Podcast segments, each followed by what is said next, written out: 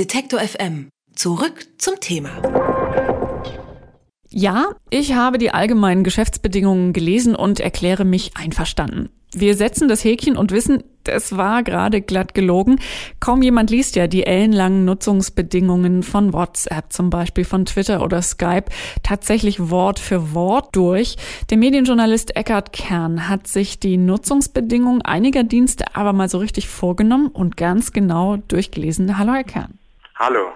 Warum ist das denn so? Warum lesen wir das Kleingedruckte beim Bausparvertrag zum Beispiel bei der Bank gründlich durch, bevor wir das unterschreiben, stimmen im Internet dann aber blind nahezu allen Nutzungsbedingungen zu, die man uns da so vorlegt? Also ich glaube natürlich beim Bausparvertrag und bei allen Dingen, wo es unmittelbar um Geld geht, da ist man dann gerade als Deutscher wahrscheinlich besonders vorsichtig. Bei anderen Dingen im Internet, wo wir alle gewohnt sind, dass die meisten Dinge eben kostenlos sind und wo es auch einfach schnell gehen muss, wenn man dann da dabei sein will, dann ja, setzt man den Haken halt einfach und nimmt an, dass einem da kein Böses tun will. Wie leichtsinnig ist man denn, wenn man einfach dieses Häkchen setzt und die Nutzungsbedingungen gar nicht oder vielleicht nur sehr ausgewählt selektiv liest? Ja, das ist die Frage. Also prinzipiell kann man natürlich sagen, äh, was die Masse macht, kann nicht ganz falsch sein, ist aber natürlich nur bedingt richtig. Zumindest geht es mir natürlich so, wenn ich einen Haken setze, denke ich mir, wenn was ganz Dummes drinstehen sollte, dann gibt es immer noch die Möglichkeit des Rechtswegs und da dann irgendwie seine Rechte durchzusetzen. Aber prinzipiell ähm, wird es davon nicht besser. Also es bleibt natürlich alles sehr, sehr vage.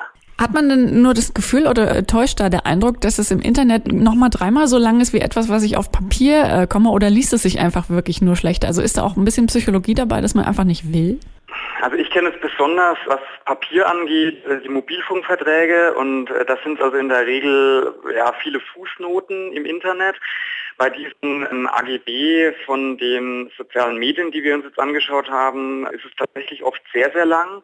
Gerade bei Skype, wo das äh, bislang noch so ein bunter Mischmasch von Skype und von Microsoft AGBs sind, wo also alles zusammenläuft und also gar nicht mehr so genau weiß, was gehört jetzt zu was und das ist dann teilweise locker 20, 30 oder vier Seiten, die man dann lesen müsste. Es ist ja auch ein schönes Projekt, was Sie sich da vorgenommen haben, diese Dienste dann tatsächlich mal genau unter die Lupe zu nehmen und wirklich alles zu lesen, was da steht.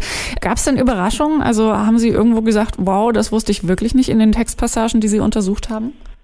Ja, durchaus. Also äh, bei WhatsApp zum Beispiel war es so, dass ich da mit ziemlich viel Bedenken so rangegangen bin an den Dienst.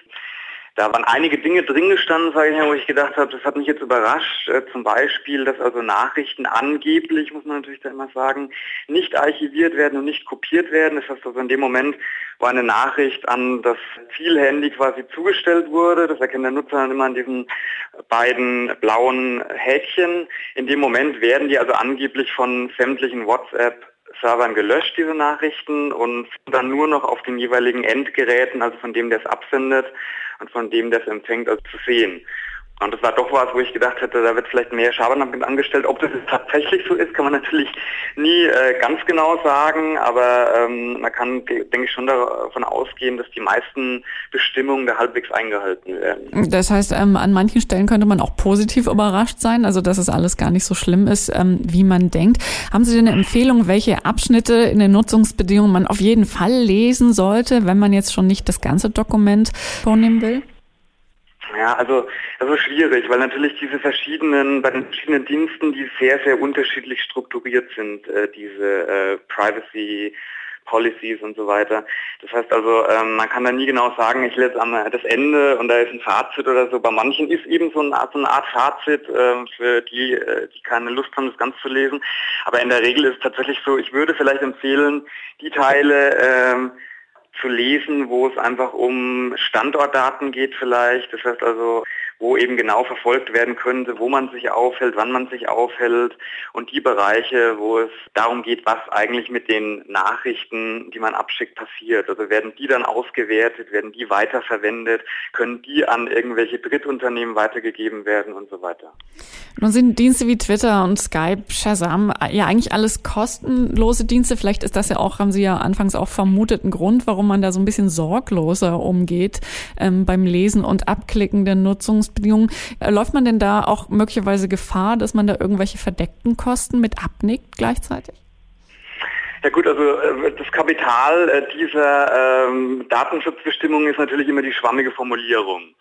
Das heißt, ähm, es sind einfach sehr, sehr viele äh, Paragraphen dabei, wo man sich als Nicht-Jurist äh, natürlich äh, zu Recht fragt, was ist jetzt genau damit gemeint.